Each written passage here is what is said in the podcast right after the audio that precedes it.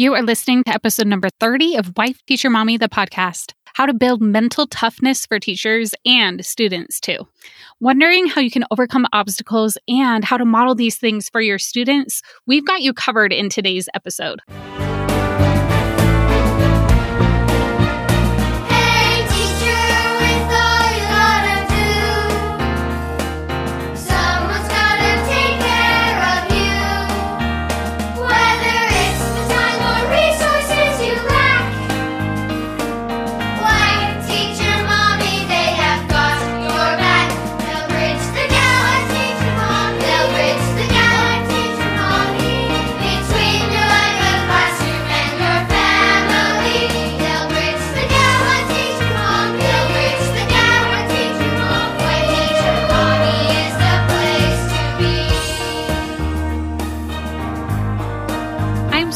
You're here listening to Wife, Teacher, Mommy, the podcast today.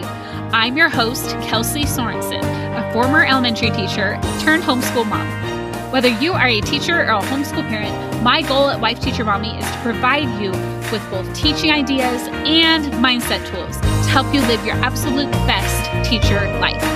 Be sure to hit subscribe on your favorite podcast app so you don't miss an episode. Now let's go.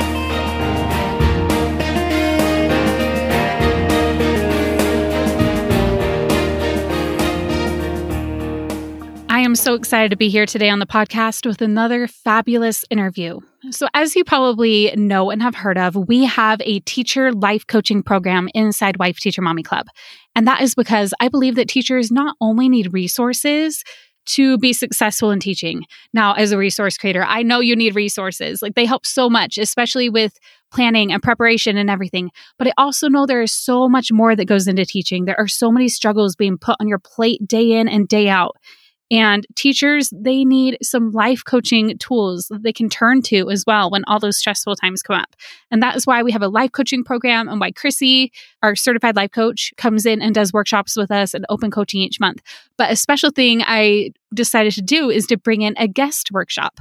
So we have another life coach coming in. His name is Jon Osborn, and he is going to be doing a special one time workshop and is only for Wife Teacher Mommy Club members. It is happening on September 8th. And he is a fabulous life coach, as you will learn in today's episode. We're going to be talking all about mental toughness for teachers in today's episode. So much content, and it's actually a different topic than what he'll be talking about at this workshop. I just want to make sure you knew about the workshop too. But he is fabulous. He was a presenter at Educate and Rejuvenate, and people said his talk, which his, if you were at Educate and Rejuvenate, his was about juggling practice. So juggling glass balls and all the different things in our lives and figuring out how to fit them all in. He talked all about that, and our attendees at Educate and Rejuvenate just loved it. So wanted to invite him to come back. His special workshop is going to be High Performance Habits for Teachers, and it is going to be September 8th at 6 p.m. Mountain Time. I would love to see you there. And I wanted to bring him on the podcast today so you can get to know him a bit more and also to support everyone who listens here on the podcast because I know that not everybody who listens is going to join us at the workshop or be in the club. And that's okay. I want to support you whether or not you are in the club or not. So that is why we're doing a full interview today on the podcast sharing so many strategies and mindset tools right here on the podcast that you can apply to your life because we know that you all need it and every teacher needs it. So we made it super accessible today on today's episode. First, let me introduce Jon for you. So, Jon graduated from the University of Utah in 2017 with a bachelor's in sport and performance psychology. As a professional, Jon works to continue to improve mental toughness through the use of mental skills. Jon teaches unforgettable lessons and techniques to help others be more resilient, in control, and confident. Jon helped found RJ Performance Group in 2020 and works there as a mental performance coach. He works with Real Salt Lake, Utah State, and Westminster Athletics, Legacy Power, as well as several high school athletes. Prior to working for RJ Performance Group, Jon was employed in the education sector, working as an administrator at Utah Virtual University. Jon and his wife Megan live in Utah and they have two daughters, Charlotte and Gigi girl dad. And we are so excited to have him today. We're going to be talking about mental toughness for teachers. We will also talk about how, as we as teachers learn these self coaching tools, these skills that we can use to make our lives better, um, they will not only help ourselves, but they will also help us to be able to change things for the next generation. We can model these tools on how to handle tough situations and model them for the next generation and leave a legacy. So I love how at the end we kind of tied it all in together to a teacher's legacy and how how bettering ourselves betters future generations as well. So I just love this interview. So I don't want to take any more time with the intro. So let's go.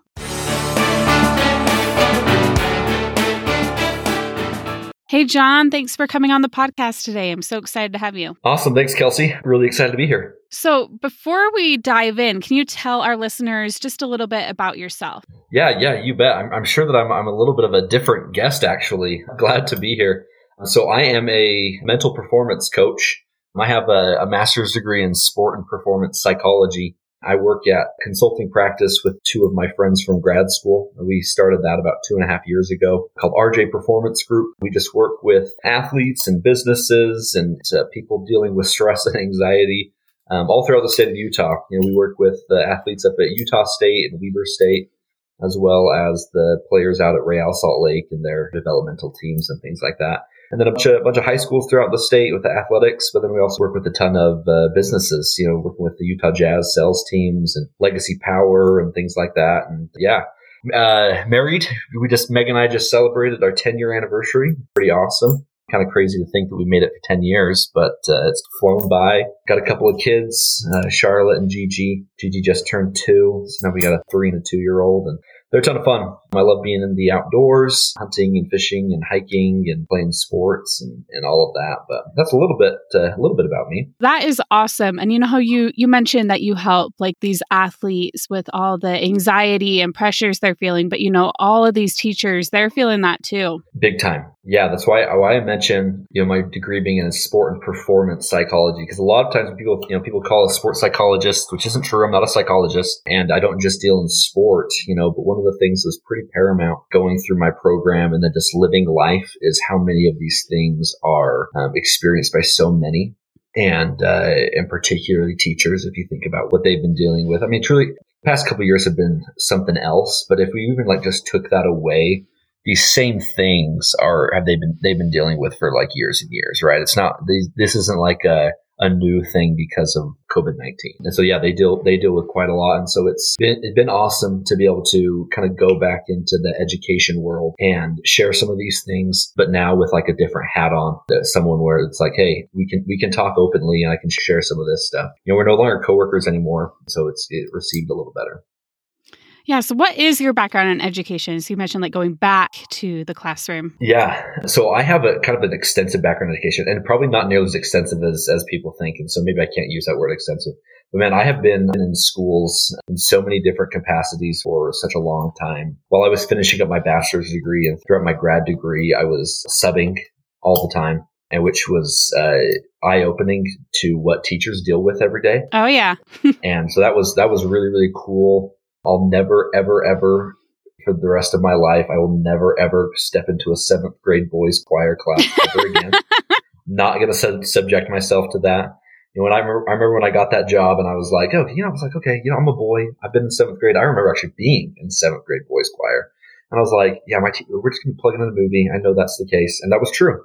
I showed up. That was the lesson plan, plugged in the movie, and I did. And they were just like all over the place. And some of that just most rambunctious, full of energy. And I'm like, never do that again. And then while I was while I was finishing up my grad degree, kind of interesting, or it was actually right after I graduated my bachelor's. I uh, was looking for a job. I graduated in, in, December. I'm one of those graduates. And so I wasn't starting my grad degree until September. And so I was like, I got nine months of something to do. And so I just, you know, took to job boards and I'm like, I'm just going to go work anywhere. At that point, we thought maybe we might be moving to California to go to Fresno State. So I was like, I don't want, you know, don't want anything that I'm going to commit to long term. And I actually found a job as a testing coordinator at an online charter school, Utah Virtual Academy. And they had their office in Murray and they had about, you know, about 2,000 students throughout the state. And uh, my job was to plan, organize, schedule, arrange end of year state testing for them, which was a lot, you know, from for so many people throughout the state. Like it wasn't like we had a location, but particularly what it was is like I was responsible for getting a lot of equipment to all these places. So I actually went to a bunch of testing sites to see the amount of like anxiety that students were dealing with testing. And these are all students who've done work from home. And so there's the, you know, the social aspect, but obviously just the general, you know, testing atmosphere and how anxiety riddled that can be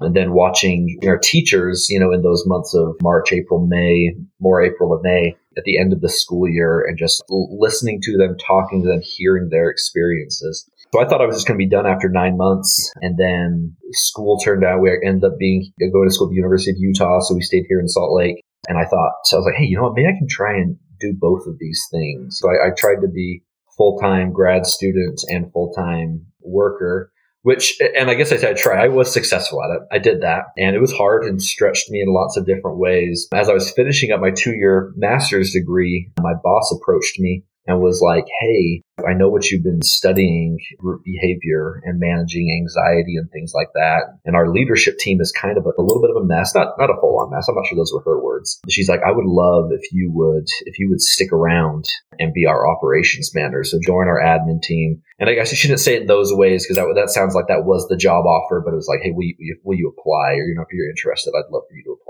So I talked about it with Meg and it was just a total departure from what I'd learned in sports psychology, I thought. And so I was like, Meg, I don't know if I want to do that. Like, that's a big, like, what have, what have I just done for the past two years then? Like, I feel like I've kind of wasted it a little bit. Pretty naive of me to think that I would have wasted that, realizing how impactful it was in education. So I, I applied and, and, was offered the job. And so I joined the State of Utah Virtual Academy as an operations manager. So one of their admin teams. So still very involved in, in end of year testing, but also added things like state reporting, systems access, materials, equipment, just it increased the amount of things I did. But what it also did was it allowed me a place on our leadership team where I was involved in discussions about teachers and what they were dealing with. And, and I was much more integrated in the lives of our teachers. And it wasn't just like a, an end of year. Oh, there's Jon. I was there, you know, kind of every day and getting calls from exasperated parents and the frustrations that they were dealing with. And anyway, so I did that for about three years and then made the jump full time to sport and performance psychology. But I couldn't get the experiences of our teachers out of my head so often. It wasn't the reason that I, that I changed careers was because I was like sick or tired of education. What I realized is that my, my passion, my abilities wasn't so much on the day to day mundane that the teachers deal with, but was about, you know, teaching and coaching and trying to help teachers deal with that daily grind and how frustrating that is. And so yeah, after a little experience with burnout in my job, I fortunate enough to be able to, you know, have some conversation, like I said, have those friendships from grad school and, uh, and started RJ Performance Group. We've been, we've been going for about two and a half years now. And at every turn, I'm looking for opportunities. And I've been surprised at the amount of opportunities there have been to come back and intersect with the lives of teachers. And I'm, I'm happy to do it every single time. I love that. And I love how you kind of mentioned you know you've gone more into coaching that's your passion but you still like can't get the teachers out of your mind. And i can totally see that like you know when you approach me and you're like hey i would love to help your teachers. And you know we both presented at show up for teachers put on by utah first lady abby cox. You can just tell how much you just love helping teachers. Can you tell us a little bit more about why you're so passionate about helping them? Yeah you know i think a lot of it's been I just feel like I've been connected to them for so many years, even even the ones like I wasn't aware of. You know, two of my sisters, two of my older sisters, were were classroom teachers. One in elementary school and one in, in secondary, and then Megan, my wife, is you know a teacher, and aunts, uncles, and so I think there's just always been like that background. But like I remember, I remember being eight years old, going and helping my sister like set up her classroom you know, the only reason I did it then was because, you know, she was going to buy me pizza after. And I'm like, oh, that's a great deal. you know, for sure I'll do that. Right. Right. And now I'm realizing that my sister had to, out of her contract, she was like responsible for going and setting up her classroom, like her space. She didn't get paid for that, but like we put a ton of work into it. I know she put even more work than we did, all for the experience of the students entering her classroom. Right. And that's what I admire so much about teachers is their willingness to go like above and beyond for someone else's experience, right? Their experience of education. A student walking their classroom, they're going to experience education and they go above and beyond for that experience. And so I think that's just why I'm so passionate because I, I respect that so much anytime I see it. You know, I, I respect that in a, in a high school student who goes and above and beyond and stays after practice to get shots up. I admire, you know, the mom who, you know, stays up late to uh, finishing touches on a costume that is done earlier, right? But she stays up late just to put a, a couple things together because they know their their child would appreciate that. Like I, I really admire that above and beyond attitude, and it's something that I resonate with, and it kind of speaks to me. And so I just that's why I love, and it's so easy to give back to teachers, is because I've seen that for so many years. You know, I, I saw that with Megan all the time as I'm texting her at 4:30 and 5. Like, where are you at? Megan's amazing. I just had to get this ready for my classroom. And I'm like, why? Like, I met your seventh graders. They're the worst. You know, but like, you know, she just goes above and beyond because she like genuinely cares. And I know at some point that fire and fuel of helping, helping kids, I know at some point I'm going to find myself in, in a classroom. Subbing was, was honestly probably one of the more fun jobs of my life. You know, I had to find the right, the right classroom or whatever, but my favorite classroom by far was, was teaching sewing at Bingham High School it was so much fun to be in that classroom and, and I just connected so well with them. And, and in my work now, I, I, connect really well with our, with our high school athletes. And so I know at some point I'm going to find my way into a classroom, you know, and so if I can be doing anything to be helping change maybe some of the, the teacher culture and the teacher identity to make you know make it better than when it found it type thing. For sure. So what advice do you have for teachers who feel like they are juggling a million different roles? Like maybe maybe they're trying to go above and beyond, maybe a little more than they have the capacity to do, and they're juggling a million different roles and struggling to manage it all. What is your advice to them? Yeah, that's that's a really really big one, right? Because that's part of their identity, and that's where I think I'd start. And maybe that just seems like too much of a lift to start in but recognize they're more than just a teacher. Like it will become an, an, incredible part of their identity, and, and it should be, right? That's a valuable and an admirable thing to have as part of your identity. But I think that some teachers really like hang their hat on the fact that they stay late. And that's just, that's kind of a silly thing to hang your hat on because what you're doing is you're, you're hanging your hat on burnout because that's like a, that's kind of a, a sure path. Everyone's got to stay late at their job at some point, right? We all we all work crazy hours at some point to get certain things done. But uh, one of the things that I that I see a lot with teachers is that I did because they are juggling so many things. They feel like, well, I can't if I don't stay late today, then like my tomorrow's going to be crazier. But the truth is tomorrow is going to be crazier anyway. So you can, you can stay late and work your tail off today, but tomorrow there's going to be a whole host of other things.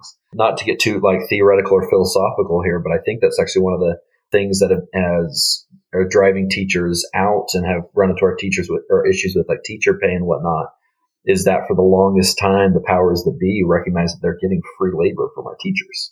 Mm-hmm. But my advice to teachers would be to not try to manage it all to be really intentional about the things that you want to manage. A lot of teachers that I talk with and, and that I worked with, and I remember my, I, was myself when I was working at Utah Virtual Academy, is that my definition of success was, you know, whether I checked everything off my to-do list.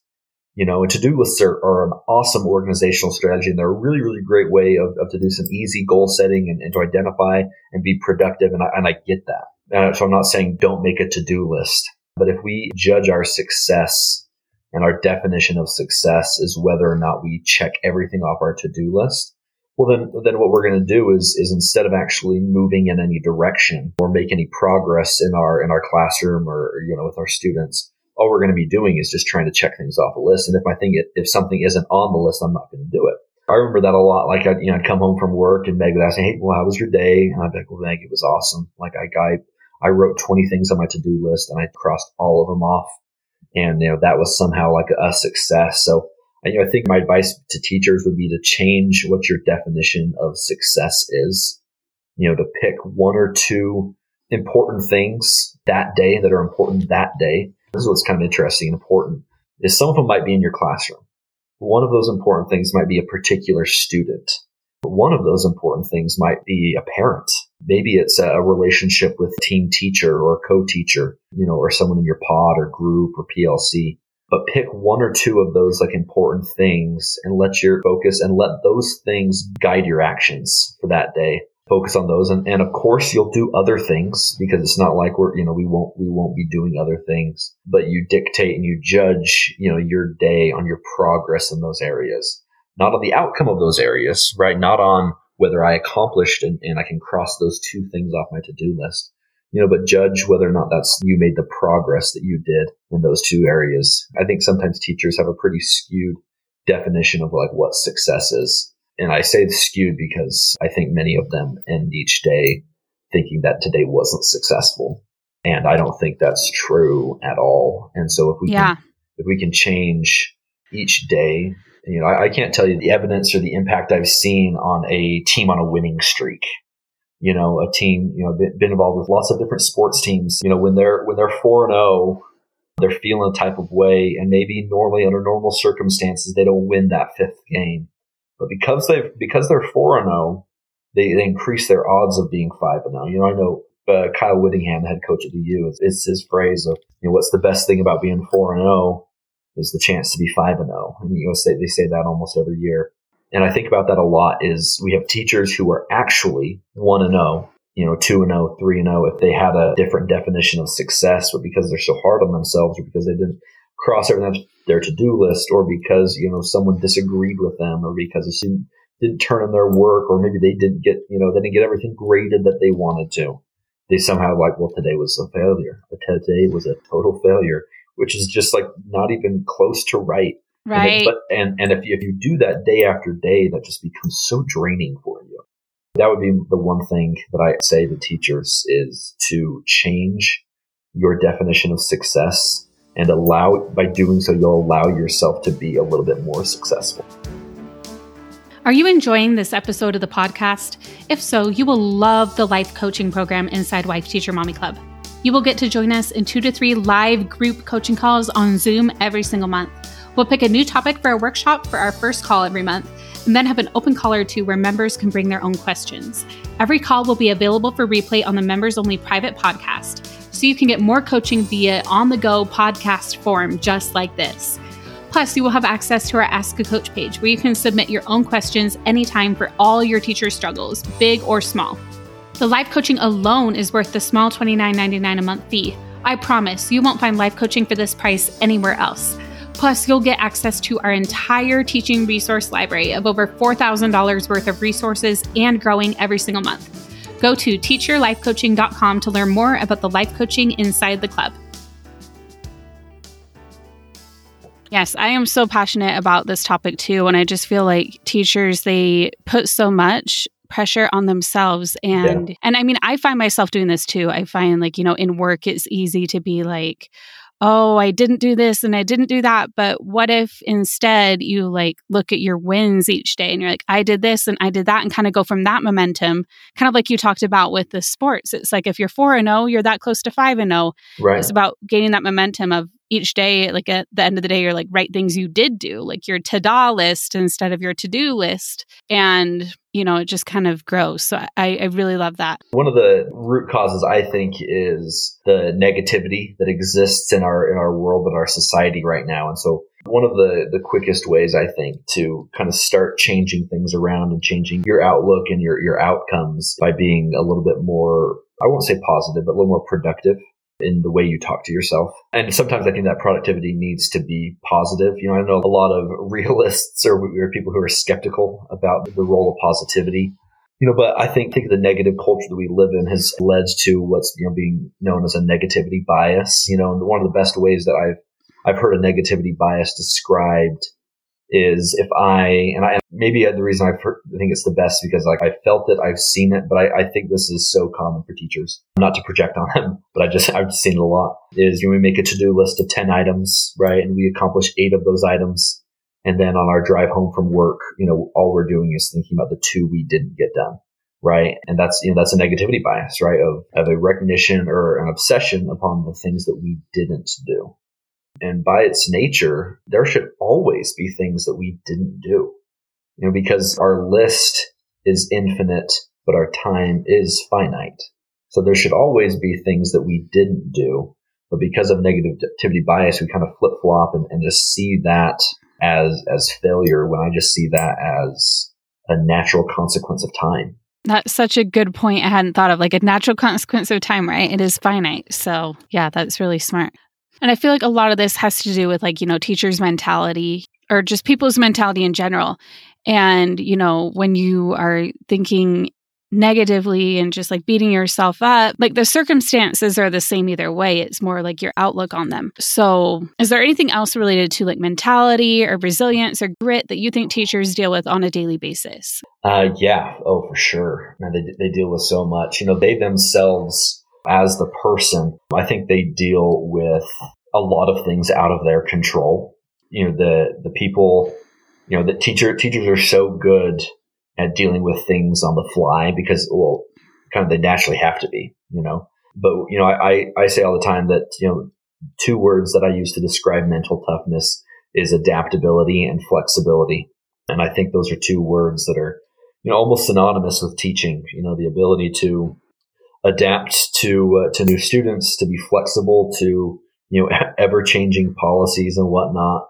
You know, so I think there are, there are a lot of things out of teachers' control, which when, when that's the case, it can become really anxiety riddling and really easy to focus on all these things out of your control. You know, the decisions being made, the policies, your admin, your class size, you know, sometimes what subject you're teaching, right? Mm-hmm. And, you know, the ones making those decisions above them. And, you know, I, you know, emphasize this point because having been on the admin side, like I get it a little bit, you know, the ones making those decisions, you know, their admin, um, you know, typically are working with like millions of dollars, right? You know, they, you know, they're given a budget of, of $15 million or whatever. And so they're making those decisions based on that amount of money rather than on like what would be best for teachers. Right. And, and because it's the money that's what's going to get a newspaper article written about them.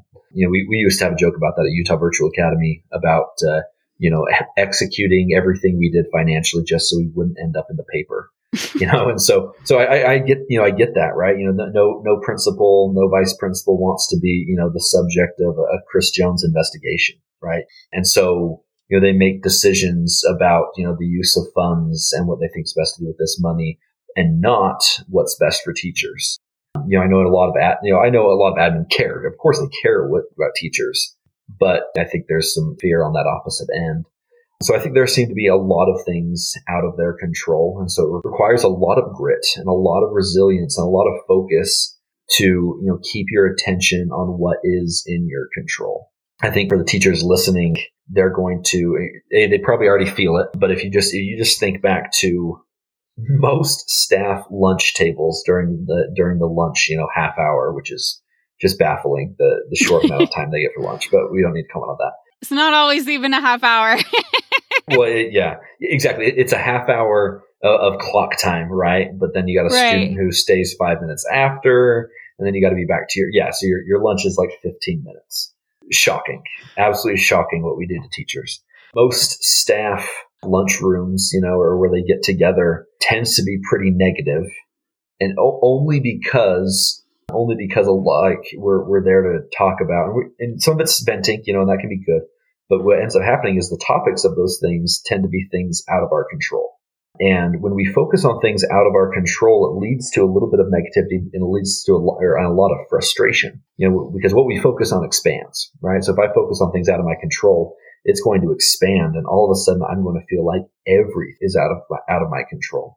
So I think they deal with the need for some resilience every single day because of the of the things out of their control but they also deal they deal with the opportunity to you know reshift and change change their focus because like i said what you focus on expands so if you focus on all the things in your control even even when there there don't seem to be very many but you you focus on the things in your control those will expand and you'll start realizing like oh, wow there's I, I can actually influence and make an impact in a lot of different areas like yeah i can't do that but i'm not going to focus on that instead i'm going to focus on right here in front of me it becomes so much more fun to do whatever you're doing, right? It's so much more fun in the classroom, so much more, more fun at work, um, so much more fun in your family, right?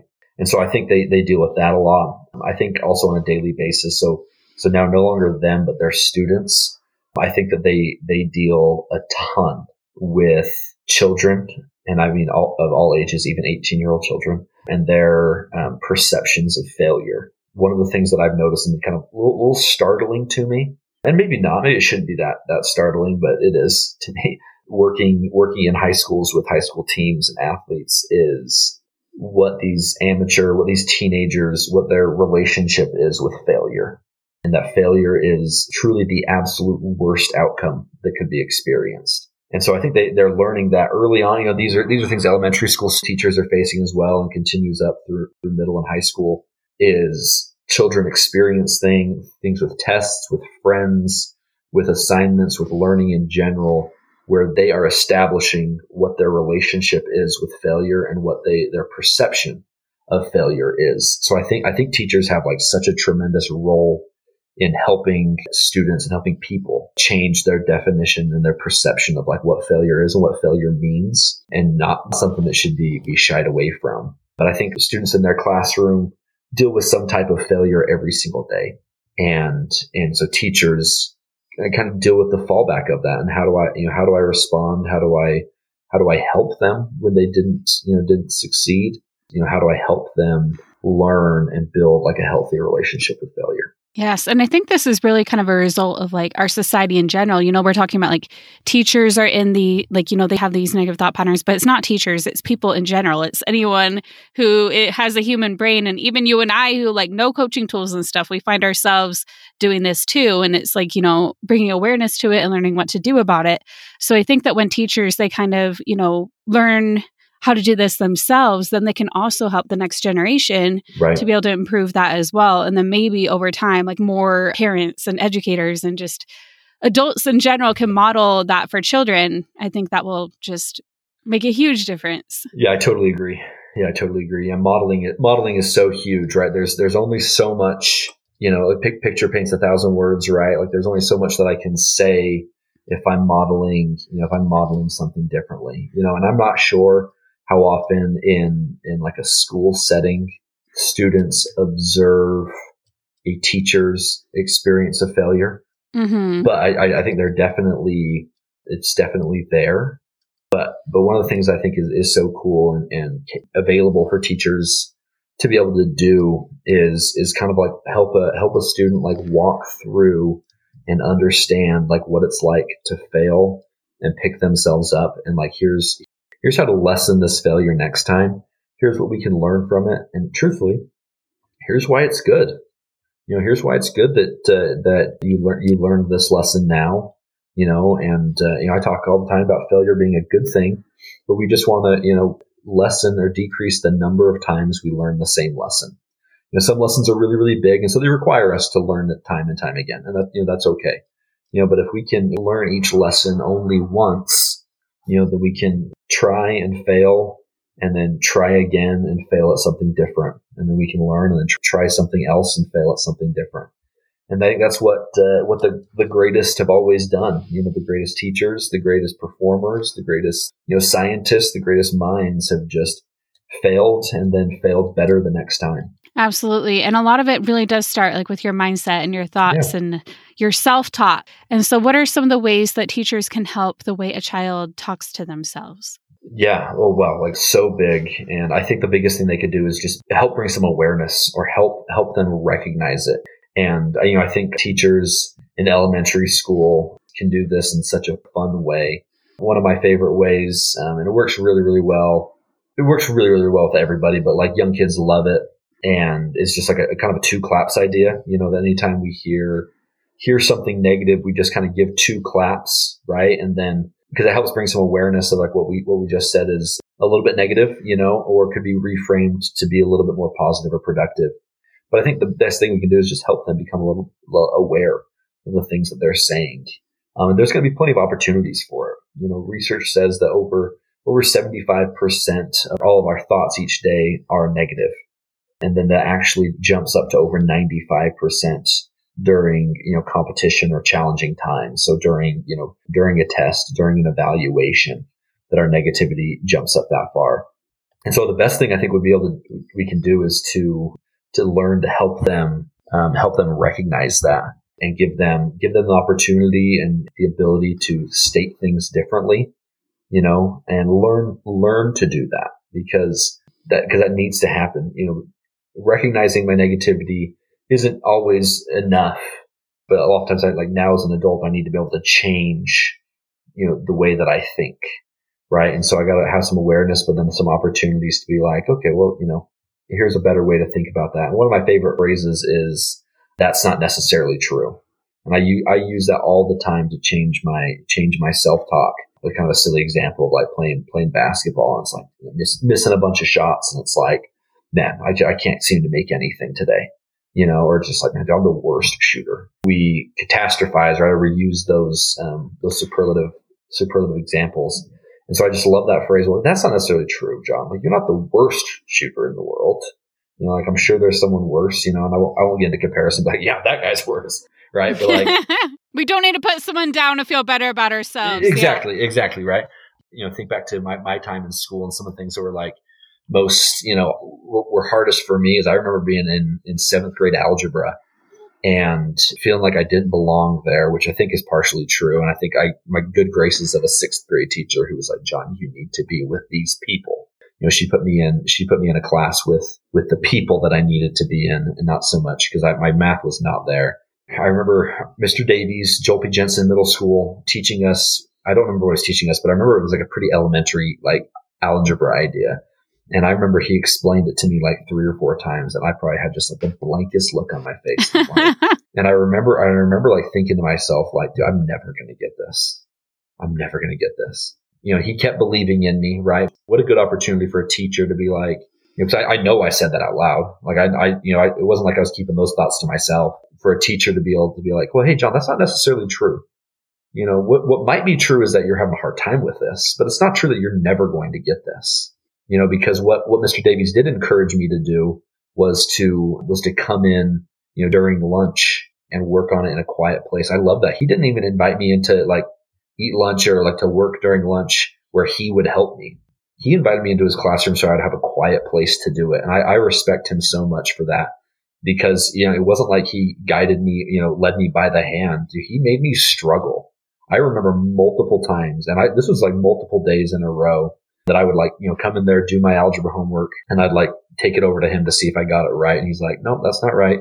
He'd point out, he'd point out the mistakes. And he's like, remember, you know, these are the rules or whatever. And just like, then he'd send me back to the desk or back to the table and like make, make me work on it. And so I remember there, there was just like a lot of negativity from me about my belief in my own abilities, right? Lots of things that I can't do. I can't get this concept. I can't understand math. I don't belong in this class. Things like that. And that phrase, you know, that's not necessarily true, you know, becomes so meaningful.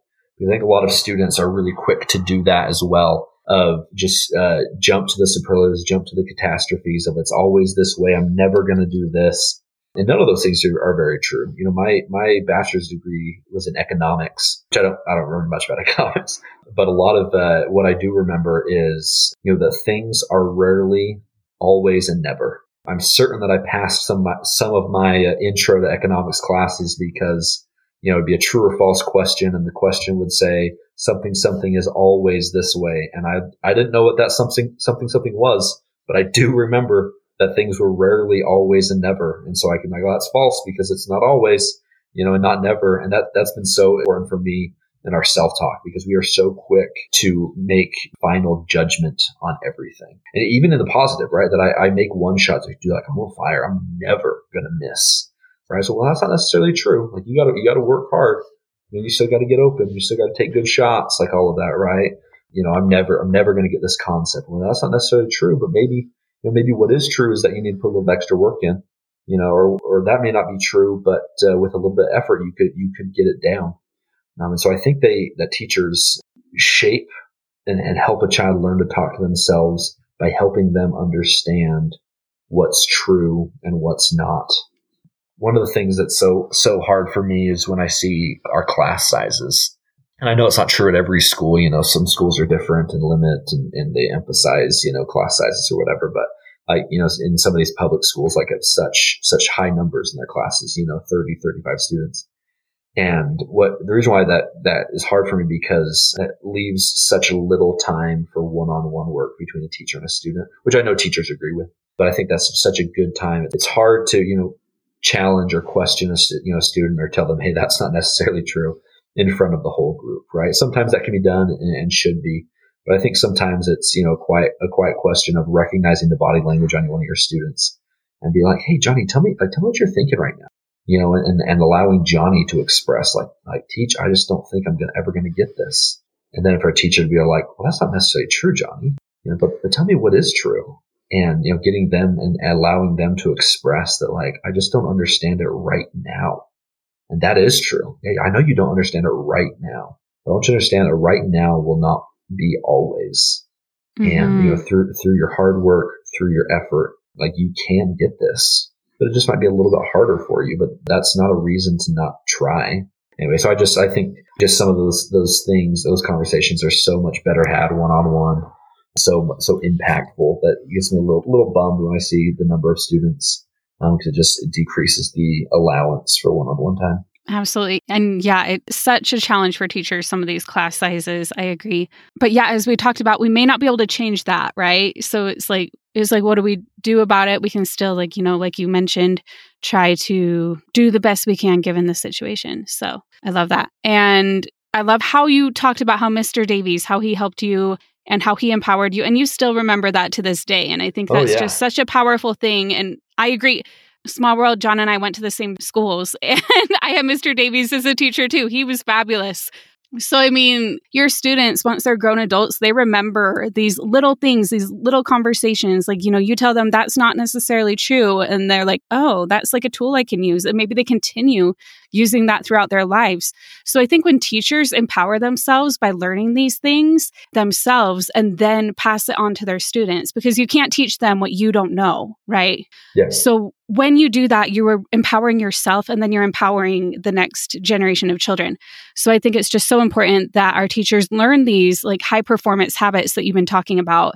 And then they're able to model those for their students. I think that's just so powerful.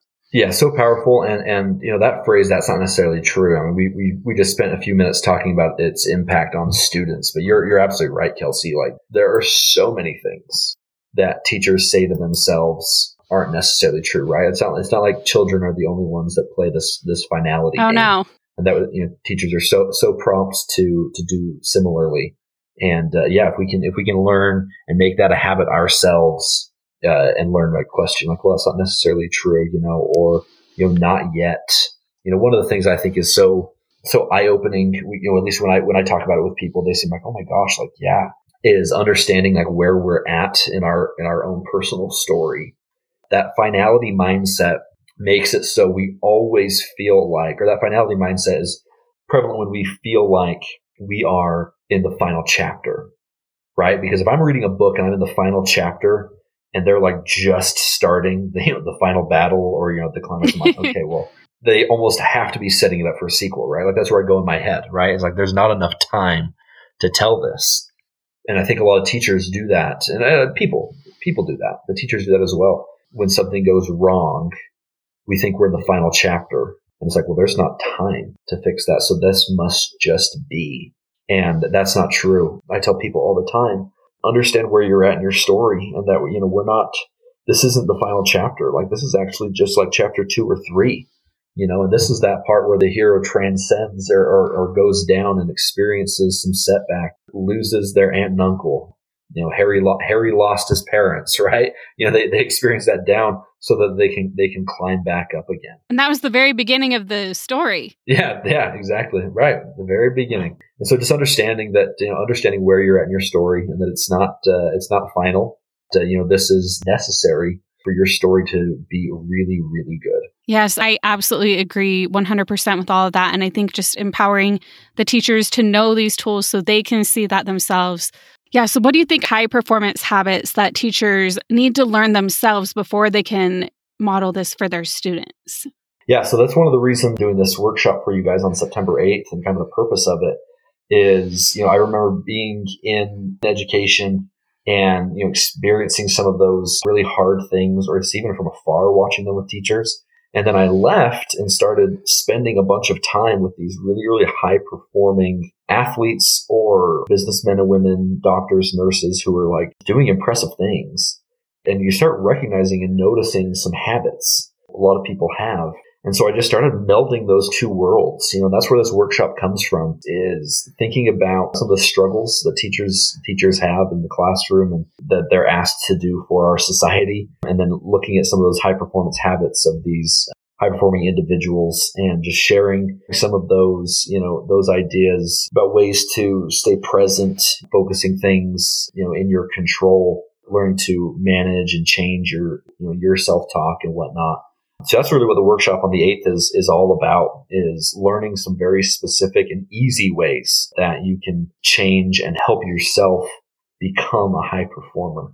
And that high performer, you know, sometimes we think of our high performers as like professional athletes and what they'll get, right? High performing athletes, professional athletes, yeah, they make a ton of money. That's not uh, like the greatest benefit that they receive. And it's a great benefit, don't get me wrong. But the ability to be a high performer bleeds into every area of your life and makes things more enjoyable. You know, there are a bunch of people who make a ton of money that uh, don't have high performance habits. They got high performance, you know, athleticism or ability or skill, but they don't have those high performance habits and they don't really enjoy what they do. They have a hard time. And I think this is all about enjoying more what we do, feeling more in control and learn, learning how to talk to myself and how to, how to change the way I talk to myself when things get difficult. Oh, Jon, I cannot wait for this workshop. it's going to be so good. Yeah, it's it's going to be awesome, and I and I offer a little bit of like a a unique perspective that I hope people appreciate. You know, I'm not going to talk too much, you know, about about school. Instead, I'm going to talk a, lo- a lot about the the environment that I'm in now and the ways the ways that I think we can take this into classroom or take this into teachers' lives, just like you know they're the high performer they actually are. You know, and so hopefully, you know, those those attendants will appreciate appreciate that format and and really feel like they're getting coached well. Yes, and I, am absolutely sure they will because the Educate and Rejuvenate, everyone was like, I loved Jon's session. Oh, that's so nice. That was our summer conference a few months ago. But now you have the opportunity to hear from Jon again. He is doing this workshop. If you are a member of Wife Teacher Mommy Club, make sure you come. If you're not, come and join us. It's going to be such a great time. And you can just go to wifeteachermommyclub.com and sign up. And we have lots of great workshops. We're having this one with Jon. We have our coach Chrissy, who does coaching quite often. So make sure to check it out and learn a little bit more. And DM me on Instagram if you have any questions. I'm happy to answer any of them. And also, if you would like to connect with Jon, Jon, can you tell us a little bit about more about where listeners can find you or learn more about what you do? Yeah, yeah, please do. Yeah, yeah, come check out our check out our website www.rjpg.net. And then you, yeah, follow us, uh, follow us on Instagram. It's at RJ Performance Group. If you're looking to feel more personal with me, um, you know, my Instagram handle is at J Aussie Psych. Aussie's Aussie's a nickname of mine. And People have called me for years and years. And so yeah, at J Aussie Psych. But yeah, I'd love to. I'd love to connect with uh, with some of your listeners and connect and hear their you know their issues and and what what I can help with or some of the challenges they face. You know, I tell all the time that I'm not a lawyer. I don't I don't charge by the hour you know, or the, the, the, the, clock doesn't start, you know, as, as soon as the phone phone picks up. So yeah, shoot me a DM if there's anything I can help with. Like I'm happy to I'm happy to get to you when I can and and uh, and help however I can. Well, awesome. Thank you so much, Jon, for coming on the podcast today. For those of you who are members, make sure to attend the workshop on September 8th. And right now, you don't even have to wait. Hop over to the members only podcast for some additional fun questions and just a little a little bit of a deeper dive over there. So we'll see you over there. And if not, we will talk to you next time. If you're enjoying this podcast, be sure to hit subscribe so you don't miss an episode. And if you're ready to take the next step with me, then you are going to love Wife Teacher Mommy Club. Our top selling resources for pre K through sixth grades have been used and loved by tens of thousands of teachers. And the club gives you one click access to all of them to meet the needs of every child you teach while saving tons of time. Plus, you'll have our certified life coach in your back pocket with several monthly workshops and an Ask a Coach portal you can use 24 7. The combo of resources and coaching is our secret sauce to your best teacher life. Think of my team and I as your personal team, doing the lesson planning for you and on the sidelines coaching you and cheering you on as you focus on what you do best, impacting the children you teach. Plus, if you're loving this podcast, You'll also have access to our private podcast just for members, where I continue the conversation with all of our guests with members only bonus episodes. And don't forget the club with VIP access to Educate and Rejuvenate, our summer conference, and our private Facebook community full of like minded educators supporting each other. You do so much for everyone else, so it's time to invest in yourself. Your teacher friends' jaws will drop when they see just how quickly you finish your planning not to mention the glow of the happier, more fulfilled you. Head on over to wifeteachermommyclub.com to learn more.